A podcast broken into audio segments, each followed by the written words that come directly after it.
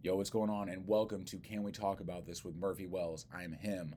And with this episode, you're going to be listening to it probably on Saturday morning. And you'll notice that there was no intro for this episode, and there will be no outro for this episode in terms of theme music. And that's because literally I got home from the show that I was just at.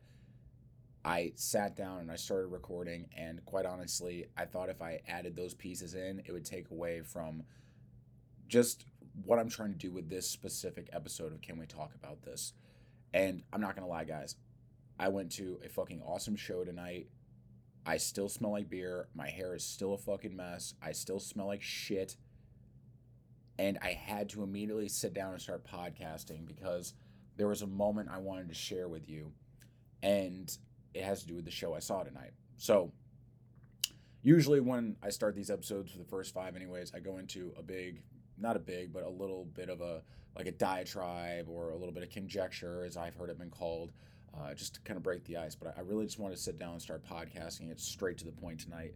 Um, and with that, you know, the show I went to go see tonight was uh, it was a day to remember, and they had the bands Bad Omens and Beartooth open for them. And per usual, uh, seeing a day to remember. This is my second time since October seeing them, and October was, you know, about eight ish, nine ish months ago.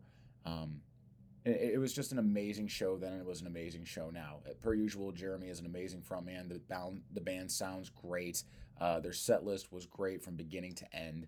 But I actually really want to draw some attention to Beartooth. Um, they and also Bad Omens put on an amazing. I can't believe that these guys were openers, but these two bands put on an amazing show each. And specifically, I want to call some attention to the lead singer of Beartooth, uh, Mr. Caleb Shomo. Uh, dude, I had never heard your band's music until tonight. And there was a point right before the finale of your show where you started talking about what St. Louis meant to you and that you had family here. And that even though your band is a really dope mix of kind of like pop punk and post hardcore, that even your grandparents come and support you. Now, look, guys, my pops is up there in age and he hates all the music I listen to, but he'll still try to converse with me. So when you hear that, you hear like this dude who's definitely older than me, his grandparents will come to see a heavy ass show with a bunch of hooligans in St. Louis. First of all, I just got to give it up to your grandparents because that's gangster, bro. That's fucking gangster, and that's loyalty and that's love. But he started going down what he loves about St. Louis and that he has a lot of family here. And when he talked about his grandparents, he talked specifically about his grandpa. And he talked about that two years ago, his grandpa had been given the news that he probably didn't have much longer for this earth. Now, I've lost a lot of people in my life. It never gets any easier hearing that news. It never, ever, ever gets any easier hearing that news.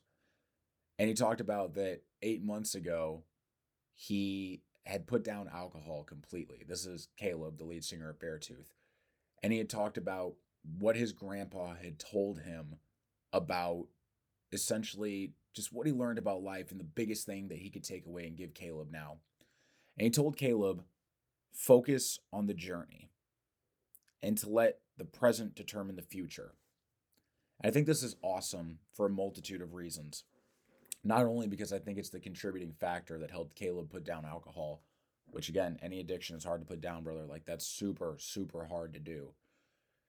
But in terms of how he expanded on it, he said that Caleb said that his grandpa alluded to saying, We're always trying to live in the future. We're always trying to live in the past. We're always trying to be three to four to five steps ahead. And yet we never appreciate this moment here. It's all about the destination and it's not about what it takes to get there, what you see, what you experience, who you meet, all the faces.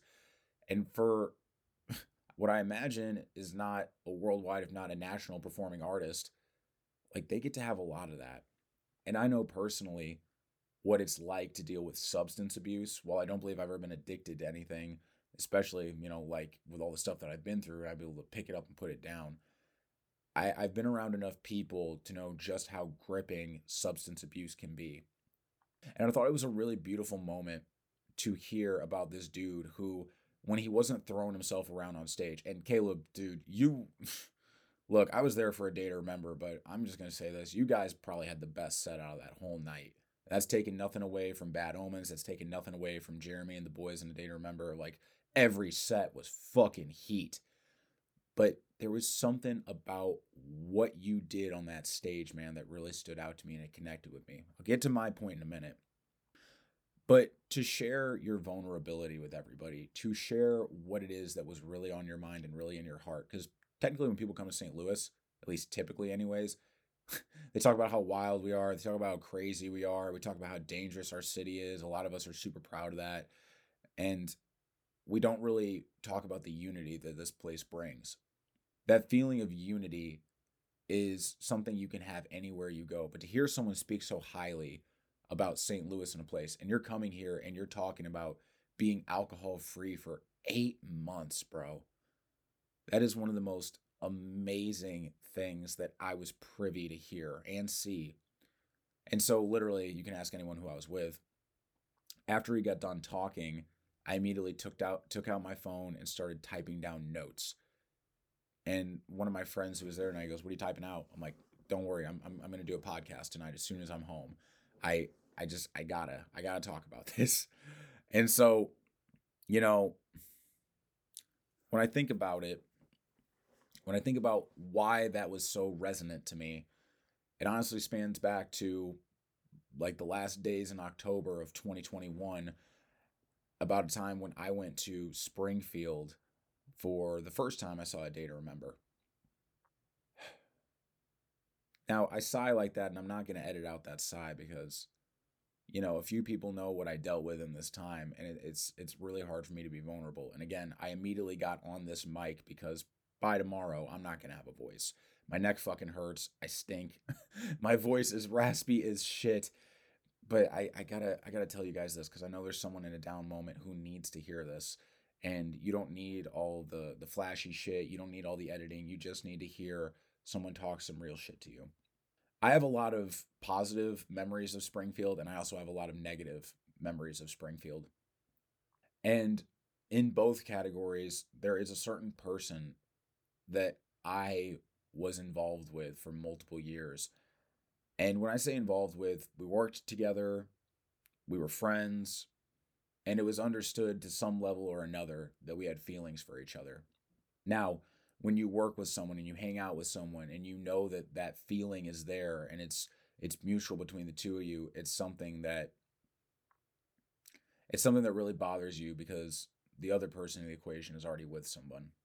And for all my faults, which there are lots, the one thing I never did was try to separate the person who I cared about from the person she was with, because that's not right. And many times it led to a toxic relationship between us, not because I wouldn't split them up, but because we were both too sick, substance abusing, freaking mentally ill people. And if you ever hear this, we already have all these cards on the table. I don't hold any of them against you. And so, from years of working together and trying to make it work as friends, we just couldn't do it. And for the two years that I left Springfield and literally didn't return for anything, I came back in October for the A Day to Remember show. I went into an old restaurant that I used to work at, and she just happened to be there. And she'd been recently divorced. it was messed up, man. It was really messed up because I wasn't expecting to see her. I wasn't expecting to spend this time with her. But when you see that person, all those feelings come rushing back. And as much as they did hurt me, which is understated so far in this podcast, I had to I had to really grow up and I had to really stop letting my feelings determine how I was going in life because you got to understand guys I got some mental illnesses that are that are very pressing that I haven't always done a good job managing and you add all the substance abuse, you add all the trouble, you add all the stress, you add all the stupid bullshit I can make excuses about. There have been situations and circumstances that have pushed me to really think about my mortality and how much I've wanted to go on. And something I've gotten really great about over the years is not letting a person of all things that I couldn't have lead me to those feelings. This girl had that power over me because I let her have it all those years that I was in Springfield. And by the time I saw her again you know, eight, nine months ago, I was mostly over it, but I was still intrigued. And as I'm sitting there, I was hungover as shit because I went out the night before. I was literally getting away from St. Louis for the weekend, and Springfield is an awesome place to kick it if you know people there because it's cheap. There's a lot to do. It's it's it's a good way to stay entertained entertained for not much money. Well, I went to the restaurant. I was sitting there. I was hungover, and we started bullshitting. And she goes, "I get off at four. So I humored it. I picked her up. And when I tell you, me and this girl spent the most awesome day and night together, we spent the most awesome day and night together. We ate food, we drank, we bullshit, we played pool, and we finally could be open about how we felt about each other because there wasn't that other person in the mix. It was finally two single people who got to enjoy each other's energy, who got to really speak freely to each other. And it was like some shit out of a fairy tale. Now, I don't believe in fairy tales. I tell a lot of stories, but I don't believe in fucking fairy tales. But this was about as close as I had ever gotten in 28, 29 years. And so we ended up, you know, spending all day and night together. The next day, I had a day to remember show. It was the main reason I was in Springfield. And from the time that I dropped her off at her house, because she had to work that night, and, you know, she promised we would meet up that night, something just felt wrong. I didn't like where we were leaving things. All those feelings from the past started to creep up. And so I met mostly the same friends that I was with tonight at the show. Fun fact uh, her ex husband was there and was hitting on my friends. So, you know, cosmic irony, divine intervention, me telling you this story and how it's connected to tonight. Eh, maybe, possibly. I'll, I'll leave that up to you to decide.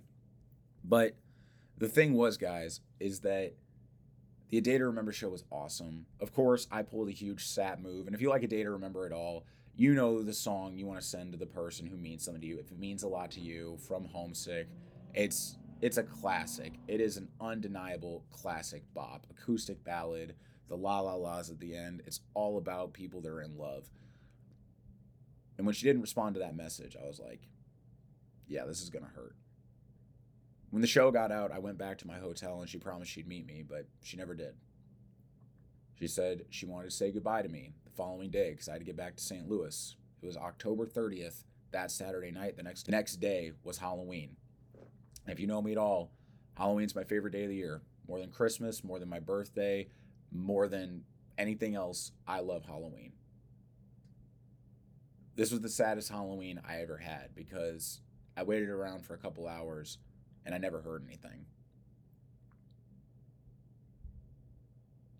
I finally had no choice but to hit the road, and I got a text about an hour and a half into my drive. If you don't know, St. Louis and Springfield are about three hours apart. So I'm halfway home. it's got to be like three in the afternoon at this point. And she goes, Oh my God, I slept in. I'm so sorry. Now look, I'm not stupid. I'm not going to believe that. But I'm not going to make a big deal of it either. But the thing about me is, guys, is that I'm a person who typically likes closure if a situation is important enough. I deemed this situation important enough. And I tried to brush it off. I tried to be cool. I tried to be collected. But I won't lie to anyone right now. I cried my fucking baby ass off in that car on the way back to St. Louis, listening to every sad song from my high school days until now that I could. Because as bad as me and this person were for each other, and trust me, we were awful for each other in a lot of ways, I couldn't change the way I felt about her. I still had so much that I wanted answered after all those years of turmoil and bullshit. And for just 24 hours together, where we got to reconcile and feel like people who could just be honest with each other and unleash all of that energy that had been pent up from so many different situations, some good, mostly bad.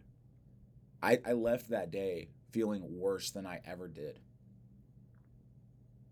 And so I tried getting in contact with her after she told me I slept in. She told me to take care of myself, which I should have known right then and there that, like, okay, this is really, really to hurt. And I tried for a couple days just to be like, hey, like, I don't like this. I'm trying to be an adult. I'm trying to do the mature thing for the first time in our lives. And I was like, this all spanned from me going to a Day to Remember show because I got away from St. Louis for a weekend to go to Springfield to see this show, one of my favorite performing artists of all time. And I had no intention of seeing this girl, but it happened like that. I took a chance, I rolled the dice, and here I was on the other side of the equation with my clown makeup on. I didn't get any answers. I was there, sitting there again, worried about the past, worried about the future. Would I see her again? Would I talk to her again? How bad was this really gonna fucking hurt? And for about four months, from November till about March,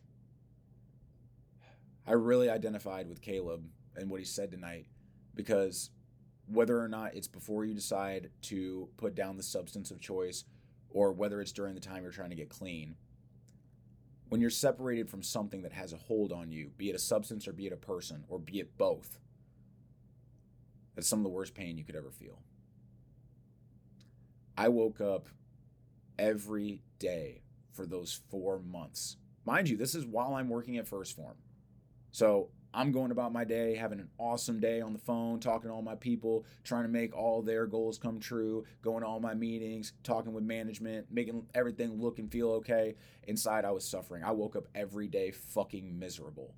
I went to bed every night fucking miserable because I was too busy worrying about what was and what might be or what might not be instead of worrying about the present moment. And Eventually, I said enough was enough.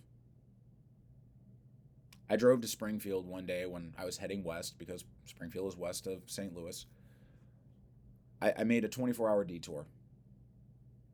I made it a point to say, I will have closure. I don't know how it's going to happen, but I'm going to make it happen. And the thing is, when you really know someone, you can typically figure out where to find them there's a little coffee shop I know that we would always go to. And I thought about the time, I thought about the date. I was like, yeah, give it, give it a try. She happened to be there. Sat down, looked like she had seen a ghost. Now, I asked for some answers, and I did get some, but I didn't get the ones that really mattered to me. And when I looked at the position this woman that I really, really loved was in, I had to kind of stop and think because something I didn't know that she was going through is that she was finally stepping in the system for all the wrongdoing that she had did. It's really funny how people get attracted to, you know, their likeness. I'm a guy who's been in all kinds of trouble with the law. I've, you know, abused substances for 5 years of my life. I was a party animal, I was a bad guy, I was a wild card, I was a fire starter. She was all those things. In a lot of cases worse. And I won't lie, that really got me going. But when I looked at her, sitting across from me at this little coffee shop, she looked miserable. In a lot of ways, more miserable than me. Turned out, all the shit that had caught up with her, she was stepping into the system for the first time, and she was actually on drug court. Now, if you don't know, you won't know. Uh, drug court and probation are not the same thing. They're pretty much the same thing. The one difference is in drug court, you have to take random drug tests pretty much multiple times a week and you have to call a little number. They tell you when to come in. If you're not in by a certain time, you got to call your PO. She was doing that. This girl loves to drink. like, I joke about how much I love Hennessy. She loves all alcohol more than I love Hennessy. And she was admittedly sober for, you know, a few months. I was really happy to see that, but she just didn't look happy. Now, I imagine me being there was not helping but all the same, I wasn't leaving until I felt better, guys. Because to tell you the truth, I'm a guy that when I decide I want something, whether it's I want a new car or it's I just need to feel better, and it's a two person equation, I do believe mentally strong people can get over it without that other person. But for what it's worth, guys, I suffered for two years while I lived in Springfield, and I got over it for two years. And then in one night, I went through all this suffering. Now, that's not her fault. That's my fault. But I had to make a point to myself here and now. If I had the opportunity to fix something, just like Caleb putting down alcohol, I was going to fucking fix something. And at the end of our conversation, I didn't have very many answers. I didn't have this this magical awakening based on the information she gave me. Because quite honestly, I don't think she had answers, and I don't hold that against her. And for what it's worth, I can be objective on this podcast right now. It was, in a lot of ways, if not pretty much every way, wrong of me to use my knowledge of this person to figure out, hey, probably gonna be at her favorite coffee shop at about this time. But fuck, I didn't care. That's what happens when you don't live in the moment. Now, when me and her went our separate ways, I will tell you this. Even though she didn't give me very many answers, even though maybe if this had happened a few months earlier, I probably would have felt worse. I felt so much better after doing that. And again, I get it. a lot of people would say, I wouldn't go that far, dude. I wouldn't give someone that time. I wouldn't give someone that attention. I would treat someone who did that to me the exact same way. Oh, I'm nothing to you. You're nothing to me. Guys, if you legitimately care about someone, and if they legitimately have anything to do with the emotions you feel, no matter how many times you tell yourself they don't matter, no matter how many times you tell yourself it's just alcohol, no matter how many times you go through these scenarios in your head and you come up with all the rationalizations, oftentimes you have to come face to face with what oppresses you. You have to come face to face with what bothers you inside to see that it doesn't have to have that much power over you. I came face to face with this person who all the fun had been taken out of her life the way she liked to do it. She was completely normal. She wasn't bouncing off the walls. She wasn't out of her mind. She wasn't devious or nefarious or sinister or plotting or any of that shit. She was just a person. She was just a human being. And I was just a human being. And I had already been in her shoes. And it was at that point, right then and there, that I decided I could move on with my life. I could live in the moment a little bit more. I stayed that night in Springfield. The following day, I drove to Colorado. I almost spun off the road on 70 because a huge blizzard had hit. Some really nice dude pushed me out of the trench that I was in. Uh, if you have a Dodge Charger, you already know it's an awful car to drive when it's icy or snowy out. I spent a week in Colorado for my birthday. I, I, I won an award at work. I I was I was feeling so great. I was feeling so awesome. And tonight, when I heard Caleb talk, I had to relate the fact that this dude talking about what had happened in the last span of time that he had gotten better at an at a day to remember show. I had to remember, hey, in that exact same amount of time, I'm doing better. And I bet for both of us, whether it's reminiscing, or er, whether it's thinking about his grandpa, whether it's thinking about alcohol, or if it's me thinking about that girl, we look back on those days right now and we feel a lot stronger for where we are. I'm not saying you have to go to the measures that we did, giving up alcohol completely. Even Caleb was like, guys, you want to party, you want to have a good fucking time. I don't have a problem with that, but I don't drink. At least not right now. And for what it's worth with that girl, we've talked since. Just checking, making sure you're still alive because we're both crazy. and sometimes I wonder just how crazy we actually both are. I think she's doing well. At least I hope she is. I've I've caused myself a lot of pain and a lot of grief. And as I near 30, it's August now. I'll be 30 in March for all the the trouble and problems and grief that I have caused myself, which there are stories, guys, that I cannot wait to unload to you. This is almost more like story time with Murph as opposed to can we talk about this with Murph. I think what's more important than just talking about how I fucked up is talking about how I fixed it. If you take anything away from this episode, guys, no matter what bothers you, you can face it and you can realize that it's just a situation it's just a person it's just a bottle it's just uh, a problem at work it's just a problem with your your your significant other it's just it's just And if you stop living in the past, and if you stop living in the future, if you let the present moment determine the future, then you can have whatever future you want. But if you build your life around hangups and what could have been and what should have been and all the regrets you have, then that pain will eat you up inside. I made this podcast tonight because I bet there are some people out there like Caleb and myself who, again, I'm not a national or worldwide recording or touring artist, but I am a guy with a platform and a mission and a purpose. And when I saw that and when I heard that, I had to share it with you all. Now, I'm gonna I'm gonna ask you all for a few things.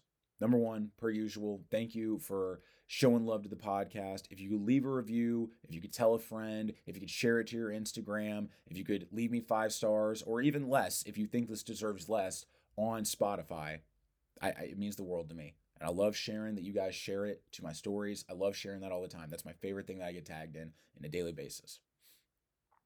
But if you could find either the band Beartooth on Instagram or Caleb Shomo on Instagram. Caleb's handle is C A L E B S H O M O. If you could go send him some warm wishes for his grandpa and tell him how proud you are of him putting down the bottle, I would appreciate it. Because, dude, not only did you put on an awesome show, not only did you touch me with your story, but you had a platform tonight to connect with thousands of people here in St. Louis, Missouri, where you have family, where your grandparents came to see you.